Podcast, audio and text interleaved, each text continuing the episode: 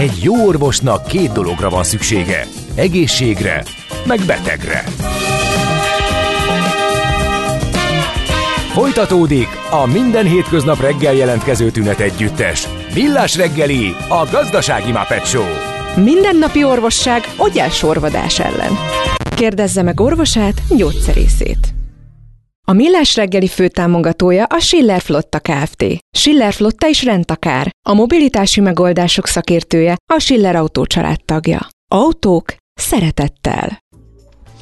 8 óra 6 perc van, jó reggelt kívánunk, folytatjuk a Millás reggeli műsor folyamát a Rádió Café 98.0-án, a műsorvezetők felállása sem változott, Kántor Endre áll velem szemben jót. Mihálovics András pedig velem szemben, és ő is, hogy is van? Ebben nem tudok jól kijönni, tehát ő, ő Nem, is sosem, engem. nem üli meg a gyomromat, na? Mm, fejlődőképes vagy. Köszönöm. Van nekünk SMS, WhatsApp és Viber számunk is, ez pedig a 0630 6 98 0 98 0. Úgyhogy ide várunk. Ausztrália 14 órával mindig előttünk lesz, nem tudjuk utolérni, Így van. mondja a kedves hallgató. Ö, hidat építenek, hogy azon mindenki átkelhessen kirekesztés nélkül. Hmm. Jé, apó írta ezt. De mire? Mindegy, mi szolgál elken. Igen, ez tök jó egyébként, értem, hogy mire gondol, viszont kérdés az, hogy mennyire rekeszti ki a gyalogosokat, vagy a biciklistákat mondjuk az autóforgalom, hogyha nagyon sűrű.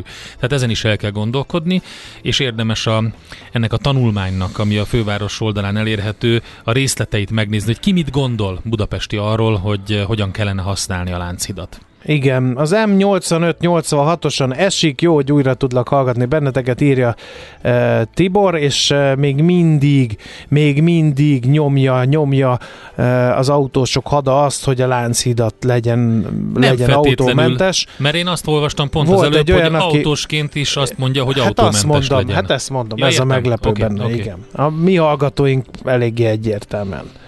Na, de nem ez a fő csapás irány ma reggel ezekben a percekben, hanem mi is? Nézd meg egy ország adózását, és megtudod, kik lakják. Adóvilág. A Millás reggeli rendhagyó utazási magazinja. Történelem, gazdaság, adózás, politika. Adóvilág. A pénz beszél, mi csak odafigyelünk rá.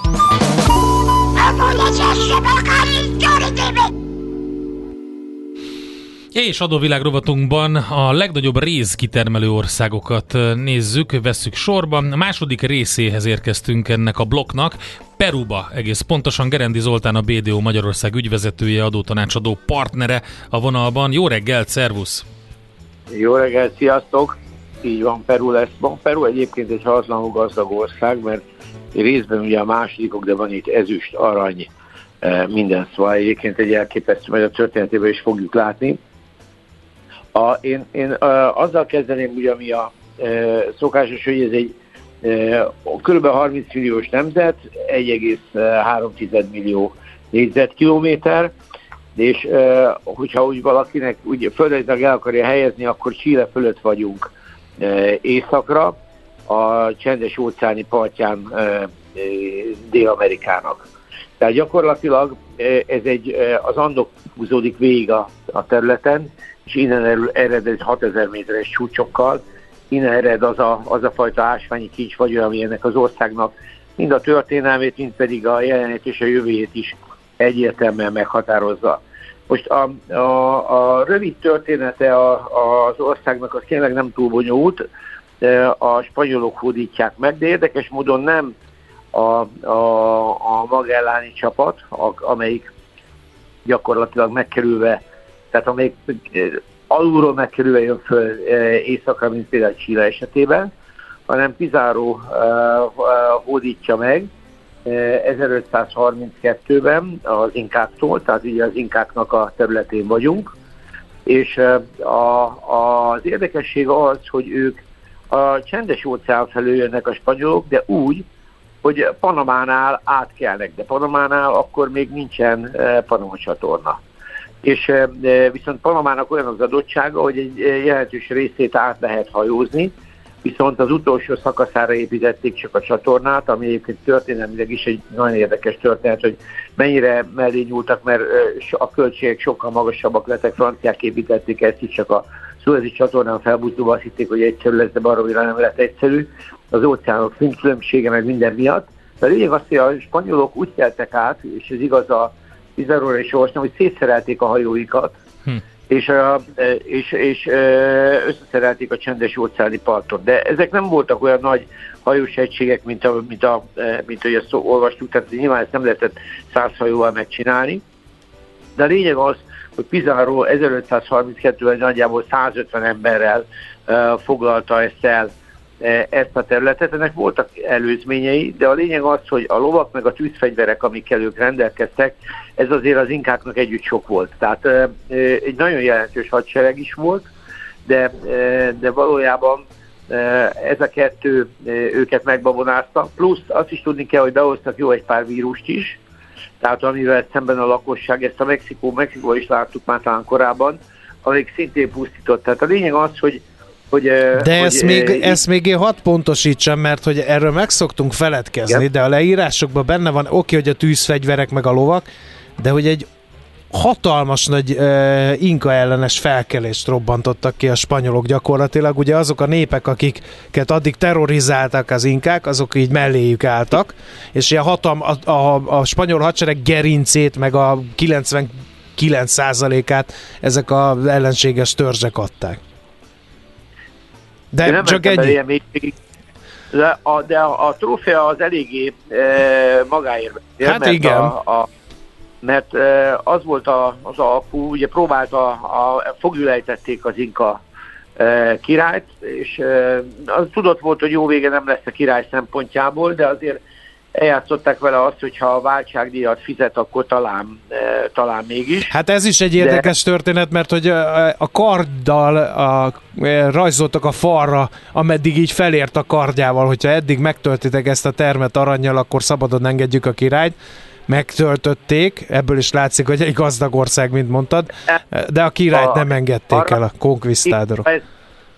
Így van, tehát ez volt a deal de a királynak így is úgy is vége lett, tehát ők, ők, ők nem várták meg a természetes halálátrámot, ki is végezték, de a lényeg az, hogy ez már mutatta azt, azt a rendkívüli gazdagságot, amit ez a, ez a, ez a terület bír. És ez, ez, ez, ez mai napig ez a bányaipar, ez a fajta történet ment tovább, de ami lényeges, hogy a spanyolok egyébként ezeket a kincseket, amiket odaholtak az inkák, azokat leolvasztották, és innen jöttek azok a aranyflották, tehát ugye nem találták meg a keleti fűszereket, mert ezek mind fűszerutakként indultak el, ahogy láttuk, tehát eh, Indiát ezért akarták felfedezni a másik irányból, de vastag, nagyon komoly aranysúlyokkal értek vissza, tehát gyakorlatilag eh, ez egy, ez egy nagyon jó indulása volt a, a spanyoloknak, kevésbé az inkáknak, amelyek így ezzel össze is, össze is omlottak. A lényeg az, hogy ez 1824-ig ottan zavartalanul elég jól eh, működött, Egyébként rengeteg, tehát Limát is, tehát a spanyolok rengeteg alapító munkát végeztek itt el, tehát azért a, a spanyolok kezenyoma az abszolút, abszolút nyomon követhető. Majd aztán egy másik spanyol, ez a Simon Bolívar, aki 1824-ben felszabadítja ezt a területet, függetlenné válik ez a terület.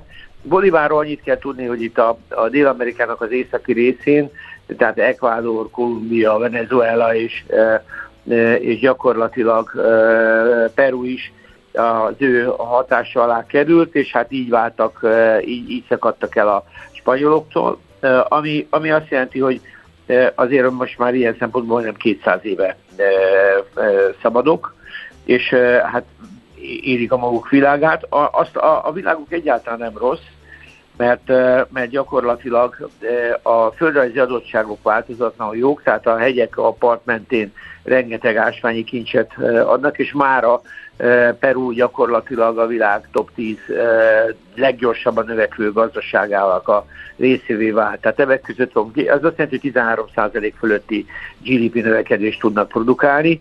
Ez náluk tényleg nagyjából csak a bányaiparra tehető. A földrajzuk egyébként ilyen szempontból érdekes, mert a part mentén megy az Andok, de egyébként Peruhoz tartozik az Amazonásnak a, a, a, a, a, az a területe, ahonnan ered az Amazonas, tehát az Amazonasnak a, a, a, a egyik vízgyűjtő területe Peru, és hát ez, ez már keletre van, tehát ez nem a part felé, hanem a, a, a Brazília felé és oldalra, tehát keletről Brazíliával határos az ország, egyébként délről Csillével és Bolíviával, és északon pedig Ekvádorra és Kolumbiával. De a lényeg az, hogy nagyjából a területe három része tagozódik, van neki egy tengerparti szakasza, amelyik Csilléhez hasonlóan elég, elég hosszú, vannak a Andok-hegyek, ugye délen van a Titikakató, ami 5300 méteren van, tehát ezért a világ legmagasabb fekvő tava, és aztán az Amazonas esőerdője, amiről röviden beszéltünk. A termőföldje 18 százalék, és ezért ugyan ismerjük például a perui kávét, meg nagyon sok mindent, de meg egyébként sokáig a Peruba volt a, a guano, ami ilyen fehér aranynak tekintették, tehát ami ilyen trágyázáshoz használták, de a mezőgazdaságuk messze nem olyan erős, mint egyébként, mint, mint mondjuk a bányaiparuk.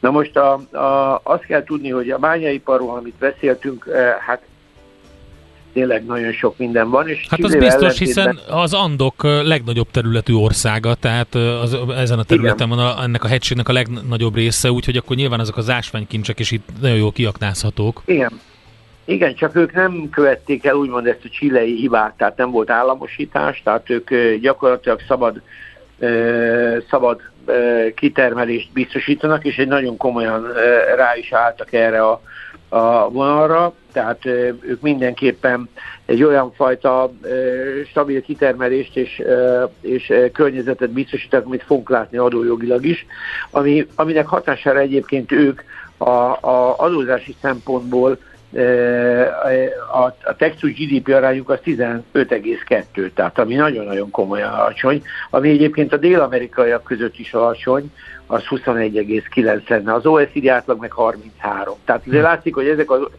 nem kifejezetten támogatják a bányépart, de ami, a, és ez a meghatározók, de van egyébként olajuk is, gázuk is, tehát elképesztő, hogy mi mindenük van, és ezért tényleg Dél-Amerikának az egyik leg, legdinamikusabb országáról beszélünk most. Aztán halászatuk, ugye a tengerparti szakaszuk nagyon-nagyon e, hosszú, de nem 2400 kilométeres tenger, tengerpartjuk van, halászatuk, textiliparuk, élelmiszeriparuk is ugye nagyon erős. Szóval e, én úgy gondolom, hogy ez egy nagyon izgalmas ország, de egy biztos, hogy mindene e, a bányaiparra épül. Most egyébként éppen majd Boton elmeséli annak hát mire, éppen széteső félben van az ország elég komoly problémákkal. Hát igen, ez egy, ez egy, ez egy nagyon komoly uh, dolog, hogy egy ország ilyen gazdag és ilyen hátterem, ahogyan tudják ezt uh, politikai lekövetni, de egy biztos, hogy a bányaipar uh, azért kell egy speciális modellel kezelni, mert nagyon tőkeintenzív. Tehát nagyon erős ide a tőke beáramlás, de a bányaipar tipikusan nagyon komoly kezdeti beruházásokat igényel, és ebből ered az, hogy gyakorlatban ezeket, ezek az iparágak egyáltalán könnyen mozognak. És így, ha nézzük az adórendszerét, akkor, akkor gyakorlatilag most ezt átfutva, áfájuk van 18 százalék, de, e, ebből például leosztanak egy részt a, a, a önkormányzatok felé is, tehát nem csak állami adó, és uh, itt, uh, ahogy én láttam, az áfájuk sem mindent úgy fed, ahogy mi értelmezzük, tehát egy EU áfával, ez kicsit más. Az átlag társasági adókulcsuk egyébként 29,5 százalék, de a bányaipar az teljesen speciális, mert itt többfajta uh, rezsim van, és uh, ez van, egész konkrétan három van nekik, egy ilyen royalty alapú, van egy ilyen speciális bányaipari adójuk, és van nekik egy ilyen speciális bányaipari kontribúciójuk.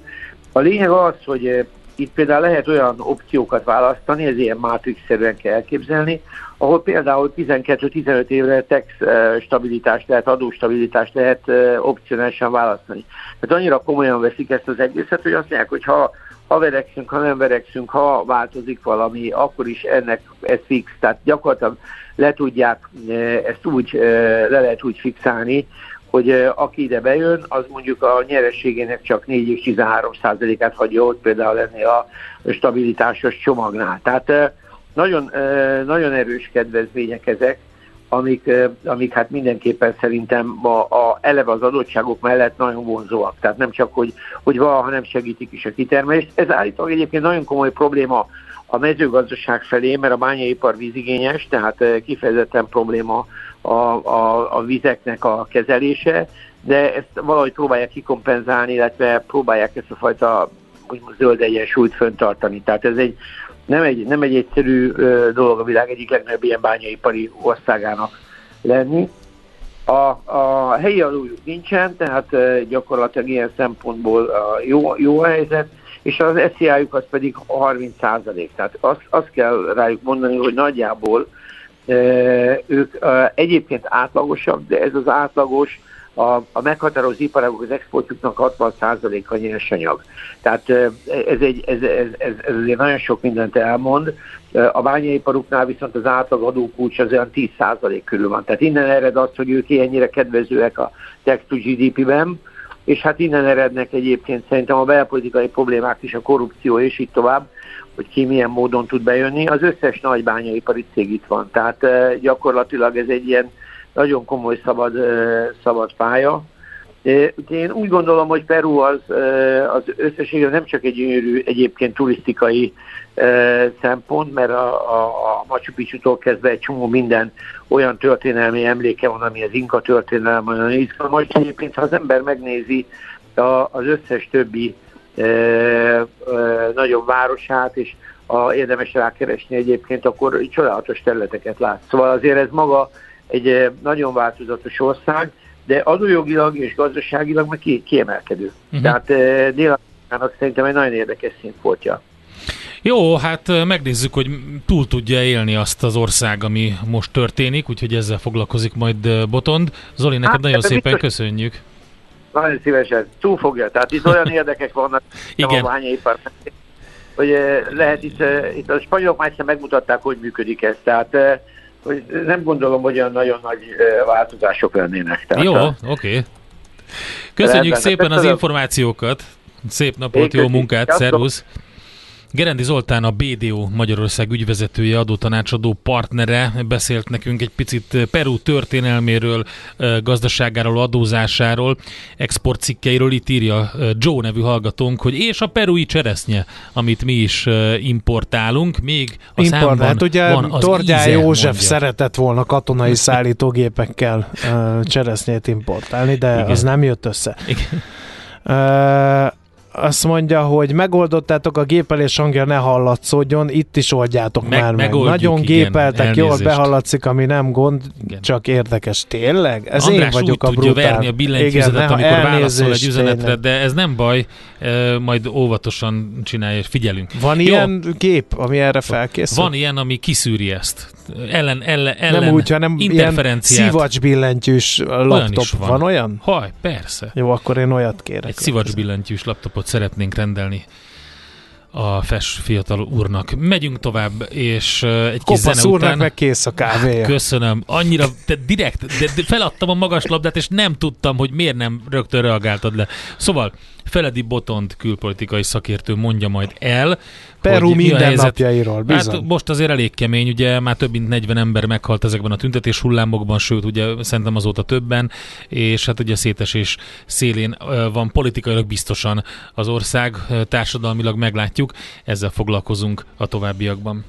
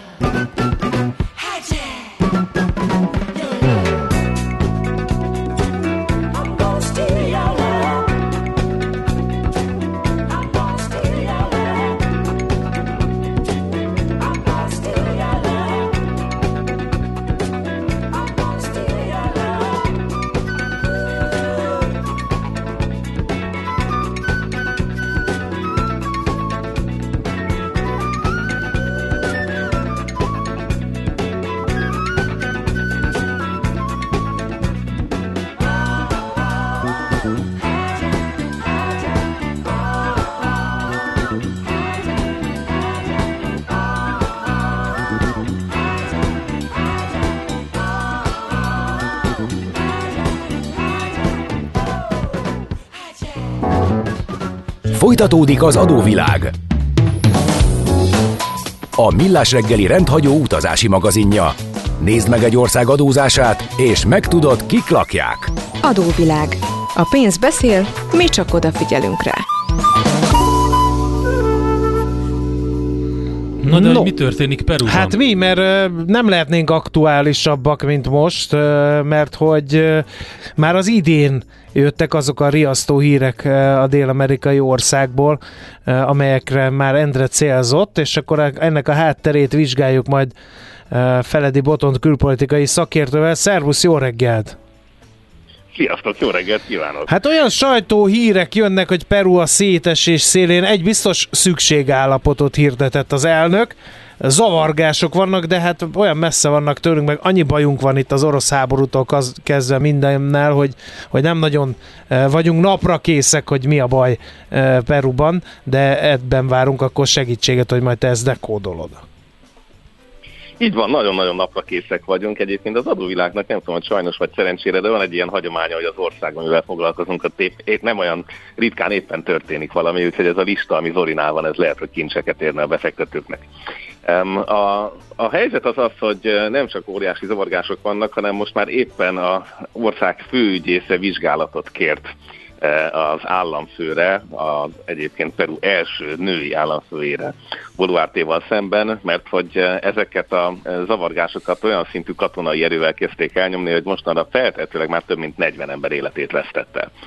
E, és konkrétan e, emberülés miatt próbálják vizsgálni az elnököt, illetve a felelős e, minisztert, aki a belügyekért is felel. Tehát a, a helyzet az, az, az most itt tart, ezek a múlt hétnek a eseményei, de hogy miért is tört ki ez a zavargás?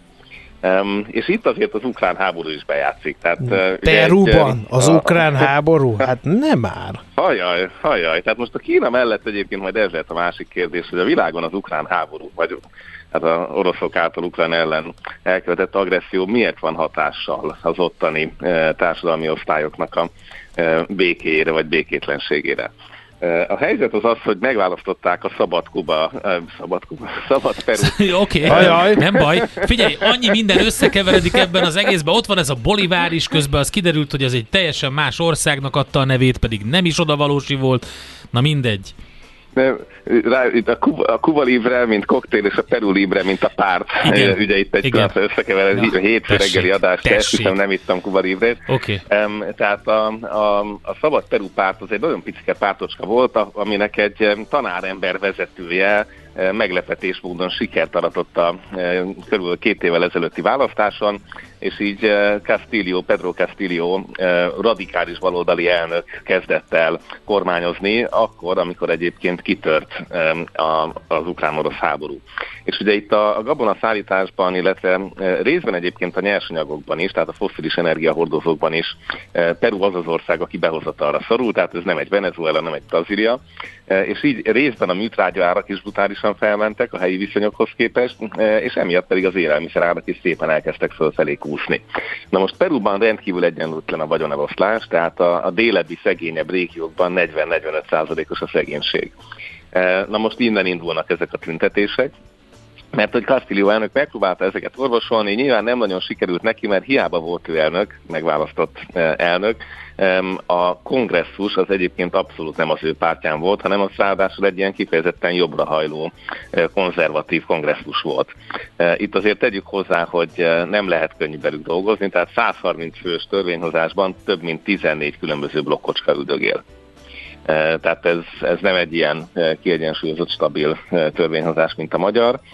Úgyhogy ebből a szempontból egy eleve nehéz helyzetben egy politikailag törékeny felállás próbálta ezeket kezelni, és időközben, mivel a perui alkotmányt úgy írták meg, hogy gyakorlatilag az impeachment az, az, az, az olyan, mint a kártyajárásban a Káró 3-as, tehát bármikor elő lehet húzni, ezt elő is húzták kétszer sikertelenül, a elnökkel szemben harmadjára pedig úgy tűnt, hogy azért ez összejöhet, ám Castillo ezt decemberben azzal előzte meg, hogy gyorsan fel akarta oszlatni a parlamentet és rendeleti kormányzást. Eh, hát az a legegyszerűbb. Akkor nincsenek ilyen akadékoskodók, meg, meg minden, meg egyébként is vészhelyzetben ugye azért egy csomó mindent lehet csinálni, amit különben nem. Ez abszolút így van, igen, tehát ez a vészhelyzeti kormányzás, ez egy pillanatra itt is szimpatikus lett, mindenki másnak viszont nem volt az, tehát a törvényhozás, az alkotmánybíróság, a katonáság és a rendőrség is ellenállt ennek, így aztán Castillo elmenekült a mexikói követségre, feleségével, családjával együtt, e, és a helyettesét választotta meg a kongresszus e, elnöknek, és róla beszélgettünk, ugye Boluártéról, az első női elnökről.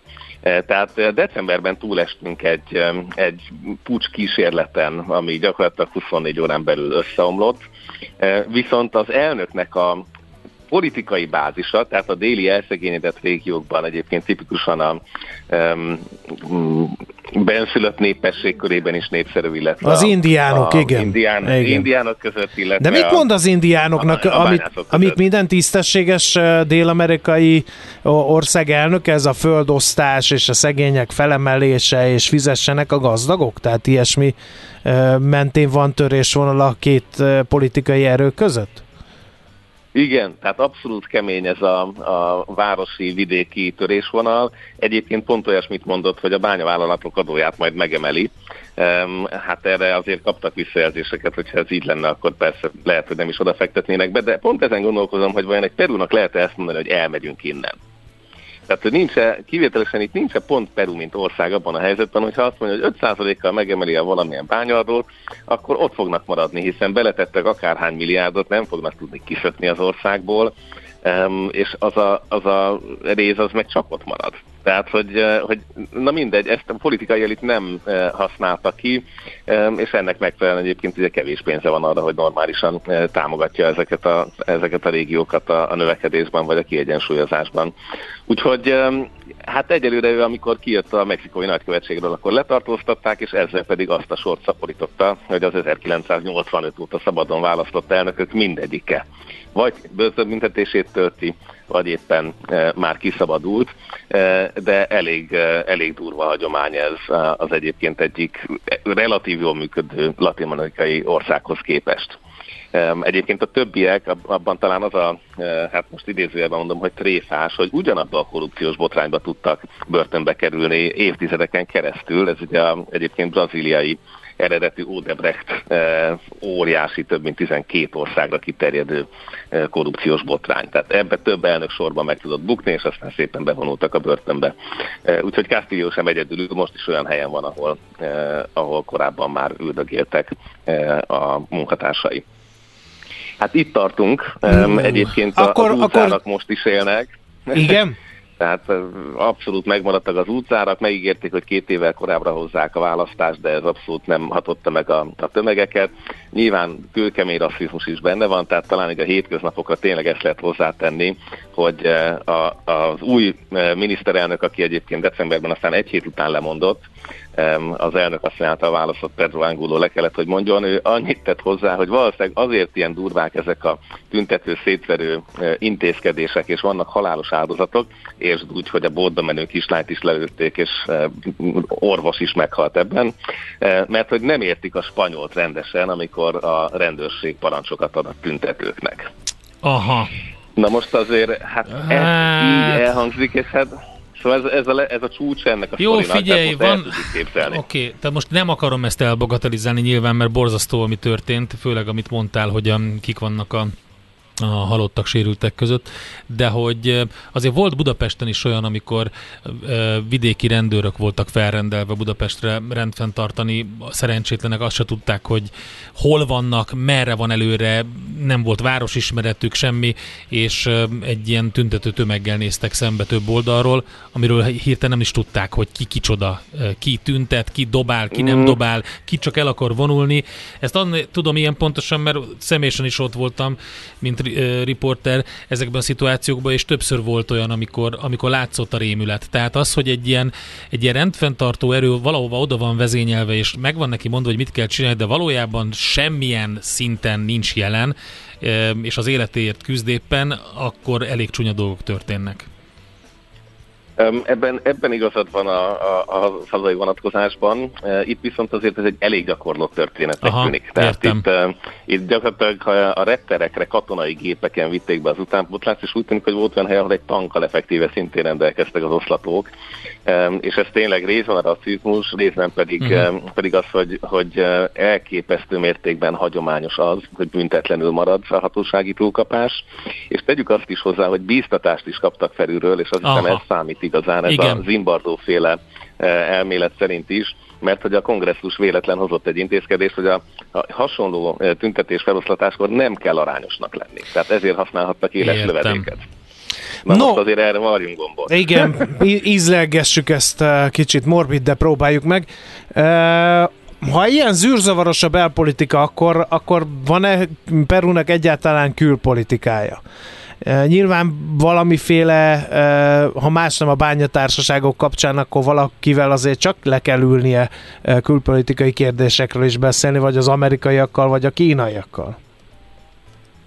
Így van, hát itt ugye hagyományosan nem Amerika a legnépszerűbb, egyébként vannak komoly amerikai befektetők is, de hogy érzékeljük, tehát Castillo elnök maga, amikor megválasztották, már azután elsőként a kínai nagykövetségre ment el e, látogatóba, egyébként a e, Belt and Roads, tehát a egy út egy évezet kezdeményezés része 2019 áprilisa óta az ország, és körülbelül a bányaiparban 10 milliárd dollárnyi e, kínai érdekeltség van, amint teljesen meglepődtem, hogy egy amerikai cég adta el azt a részesedését, ami az egyik legnagyobb eh, áramszolgáltatóban volt neki egy kínai számára, tehát ilyet is lehet látni, ez egy 3 milliárd fölötti eh, biznisz volt, és megvették az egyik legnagyobb vízi erőművet is a kínaiak. Tehát hasonló a mintázat, mint amit Csillében látunk, hogy energiaszektor, bánya és egy picike pénzügy működik tehát itt a, a kínaiaknak azért a, a diplomáciá is elindult, egyébként ide is kínai oltásokat adtak el, 38 millió dózist, de ezek egy jó része egyébként nem tudott megérkezni, és aztán mást kaptak. Szóval a kínai, a kínai diplomácia a szokásos lendülettel dolgozik, míg Na a de a krokodil hasa miatt nem, nem elgódik az Egyesült Államok? De aggódik az Egyesült Államok, és dolgozik is velük, tehát azért itt van, van ugyanolyan együttműködés biztonsági oldalon, de ugye az itteni erős baloldali hagyományok miatt, a, ugye az a fényösvénye és a, a diktatúra évei, ez azért egy társadalom, ami nem, tehát elég, elég mélyen van beuzalozva antiamerikanizmussal. Uh-huh. Hát akkor innen Úgyhogy... szép. Innen szép innen, felállni innen és szép. virágzó államot építeni Peruban. Uh, hát akkor egy ilyen tipikus dél-amerikai történet körvonalazódik. Van egy gazdag ország, egy zűrzavaros politikával uh, kiszolgáltatva itt a nagyhatalmak mozgásterének. Nagyjából akkor ez a tétel Peruban. Hát így van, és érzékeljük ezt, hogy ugye négy baloldali ország Castillo elnököt tartja még elnöknek, közben mások azok elismerték az új elnököt, Mexikó pedig most már befogadta a Castillo családot is, és a nagykövetét éppen most nyilvánították persona non grátának, és ekközben a, a műtrágyán keresztül pedig teljes társadalmi e, feszültség lenne, bárki is lenne éppen hatalmon, hiszen effektív az árak úgy kusznak fölfelé. E, úgyhogy azt hiszem, hogy a pillangó hatást egyre inkább fogjuk látni a világban, részben az ukrán-orosz háború miatt, részben a klímaváltozás miatt, mert arról egyébként keveset beszélgettünk, amit Zoli említett, hogy mennyire vízigényes a bányászat, és ebből micsoda feszültségek vannak, illetve effektíve, ha nincs víz, nincs bányászat. Uh-huh. Hát most majdnem rákérdeztem még erre az egészre, hogy akkor kikkel van feszültség, meg a szomszédos országokkal milyen helyzet, de nem teszem meg közben meg az időnk lepörgött, és kikapok a Kántor Endrétől. Akkor a szílei perui háborút hagyjuk ki. Mert hogy az is lehet? Úristen. Jaj, nem, ez csak volt, ez csak volt, ez csak Aha. volt, ez csak volt. Ez még hát a de... 1900 hogy egy... Hát igen, csak... Komoly területeket vesztettek. Igen, igen, meg hát ezek, ha ugye azt veszük, hogy a közel-keleten milyen töréspontokat jelentett a vízhiány, és ezt most így bedobta Dél-Amerikával kapcsolatban, akkor lehet, hogy volt, de lehet, hogy lesz is ha nem jól alakulnak a dolgok. Érkezik. Igen. Jó, nagyon Igen. szépen köszönjük Botond a felvilágosítást. Szép napot kívánunk. Jó munkát, szép, szép napot nektek is hallgatóknak is. Köszönjük. szépen. Feledi Botond külpolitikai szakértővel tekintettünk be Peru eh, bel- és külpolitikájába. Eh, most jön egy eh, muzsika, jól látom, Endre? Jól Igen, látod, és András, utána aranyköpés, majd körbenézzünk a részvénypiacokon is.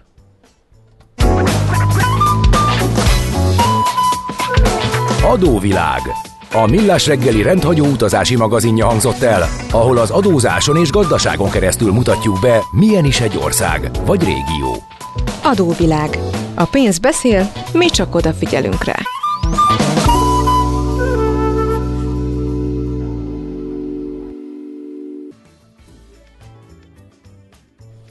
Ez továbbra is a millás reggeli. Jaj, de sírt a gitárja ennek a fiúnak. 98.0-án, igen. Nagyon jó volt. Humphreys McGee zenekar nagy kedvencünk, és most egy aranyköpés Beszélj következik. a magad nevében. Én A te- a életemben tiéd is. nem hallottam. A tiéd is, a múltkor hallottad és tetszett, amikor Ja, mondtam. az az volt? Az volt. Köszi. Most aranyköpésünk következik. Susan Zontag 1933-ban ö, született január 16-án. Ö, Nagyon rövid és annál velősebb aranyköpést választott ma reggelre tőle az Éber szerkesztő. Mindössze ennyi. A fénykép emlékprotézis. Elég sok érdekességet mondott egyébként arról, hogy mi lesz a fényképekkel, meg a fényképezéssel kapcsolatban. Ugye könyvet is írt erről, meg lehet találni ezt. Azt mondta, hogy ma minden azért létezik, hogy egy fotón végezze többek között. Úgyhogy, de hát nyilván nagyon sok mindent lehet tőle olvasni, amerikai író, filmrendező, aktivista. Érdekesség, hogy a párizsi Montparnasse temetőben helyezték végső nyugalomba. Eh, 71 évesen hunyt el 2004-ben. Nem tudod, hogy az információ özönben mi a fontos, mi a piacmozgató? Gyors jelentések, gazdasági mutatók, események? Csatlakozz piaci hotspotunkhoz, ahol friss és releváns információ vár. Jelszó Profit. Nagy P-vel.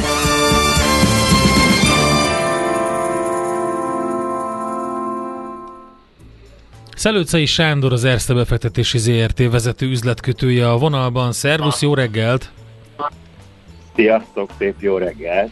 Na hát van itt bőven minden, mert ugye beindult a gyorsjelentési szezon a nagy bankokkal, pénzügyi cégekkel az Egyesült Államokban, meg rengeteg adat is jön, ami befolyásolja a kereskedést. Mit láttál te, milyen érdekességeket a piacon? Hát ugye a múlt héten is pozitív tartományban zártak a tengeren túli indexek. Te ezt 2,6 érted? Már bocs, hogy így közbevágok, de, de ezt érted, hogy miért, vár, miért zártak pozitív tartományban? Hiszen mindenki nehézségeket jósol, meg nem tudom, a túlzott optimizmusra mutogat a tőzsdéken, a tőzsdék meg magasról tesznek, hogy kinek mi a véleménye, és, és erősödnek. Igen, ez szerintem ez azért kö- következett be, mert ugye a tőzsdék előre áraznak egy ilyen Aha. fél év, nyolc hónapra, és ugye a, a piac azt kezdte árazni, hogy mivel a, az infláció visszajött, illetve csökkenő pályán van, most már egyértelműen, ugye múlt héten jöttek ki ezzel kapcsolatban adatok, 6,5%-ot vártak, inflációs adatok is annyi is lett, tehát, hogy, hogy ebbe a trendbe beállt a piac, és most úgy tűnik, hogy ezt, ezt pozitívan értékelik a, a, a, az illetve a befektetők. Ami még érdekes, hogy, hogy ugye ö, 50 bázispontos kamatem emelése számítan, számítottak eddig, de ugye a pozitív makroadatok fényében most már 0,25%-os ö, kamatemelése számítanak január 31-én. Tehát hogy ez, ez, ez, ez azt, azt árazza a piac, hogy hamarosan véget ér ez a kamatemelési periódus. Uh-huh. A, és akkor ennek köszönhető volt egy tőzsdei erősödés, amelynek mekkora volt a mértéke? Itt folytottam beléd a szót elnézésedet. Igen, kérem. igen, igen. Hát 2,6%-os az S&P-re vonatkozóan a múlt heti emelkedés, Uh-huh. uh, illetve a, a, a Dow Jones 2% és 4,5% a Nasdaq. Ami szerintem érdekes még itt az S&P-vel kapcsolatban, hogy, hogy erősen ostromolja a 200 napos mozgó átlagot, és hát az a statisztikánk ezzel kapcsolatban, hogyha egy ilyen mély recesszióból jön föl a piac, és a 200 napos mozgó átlag alatt tartózkodik legalább fél évet, és onnan, onnan sikerül neki legalább 5 napot fölötte zárnia, akkor egy, egy emelkedő ö, trend indulhat meg a piacon. Egyébként ez, ez, a, ez a ez a konszenzus ezzel kapcsolatban. Úgyhogy most kíváncsian várom, hogy ezen a héten sikerül-e 4000 fölött zárni az S&P-nek legalább 5 napot. Uh-huh. Ugye ma, ma kereskedés Amerikában Martin Luther King napja van, tehát most ma nem lesz kereskedés, de a következő négy napban uh-huh. kíváncsian. Hú, ezt elfelejtettem, pedig pont tegnap eszembe jutott ez a Martin Luther King nap, és akkor még fejemben volt, hogy ezt kérdezem majd meg, hogy ezután Amerika irány mutatása nélkül hogy fog Európa merre mozdulni, de akkor jó, hogy mondtad. Igen, de most ne ezzel foglalkozunk, hanem hogy például az az érdekes, hogy kik viszik, kik viszik a zászlót, vagy kik vitték a zászlót az elmúlt héten. Hát ugye a Delta Airlines kezdte meg a, a jelentési szezont.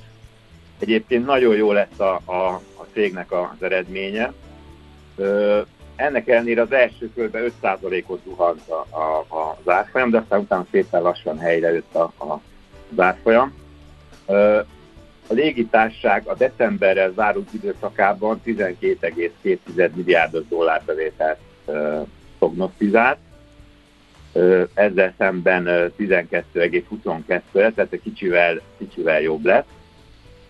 A nyereség részvényenként 1,48 dollár, ami felülmúlja a konszenzus, ugye 1,3 dollár volt a várakozás.